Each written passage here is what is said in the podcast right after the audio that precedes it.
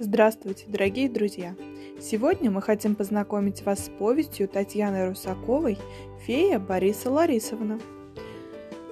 Это история о дружбе и о семье, о школьной жизни, о простых чудесах, удивительных открытиях и о том, что не всегда все так, как кажется.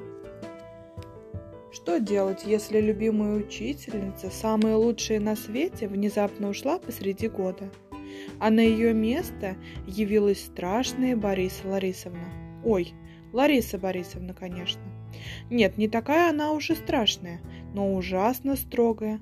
И вообще с прошлой учительницей никто не сравнится. Весь класс ломает голову. Куда же она пропала? Может, ее похитили феи? Как тогда ее вернуть? Вот такие интересные приключения описываются в этой повести. Ну а если вы хотите узнать больше, приходите к нам в детскую библиотеку за этой книгой.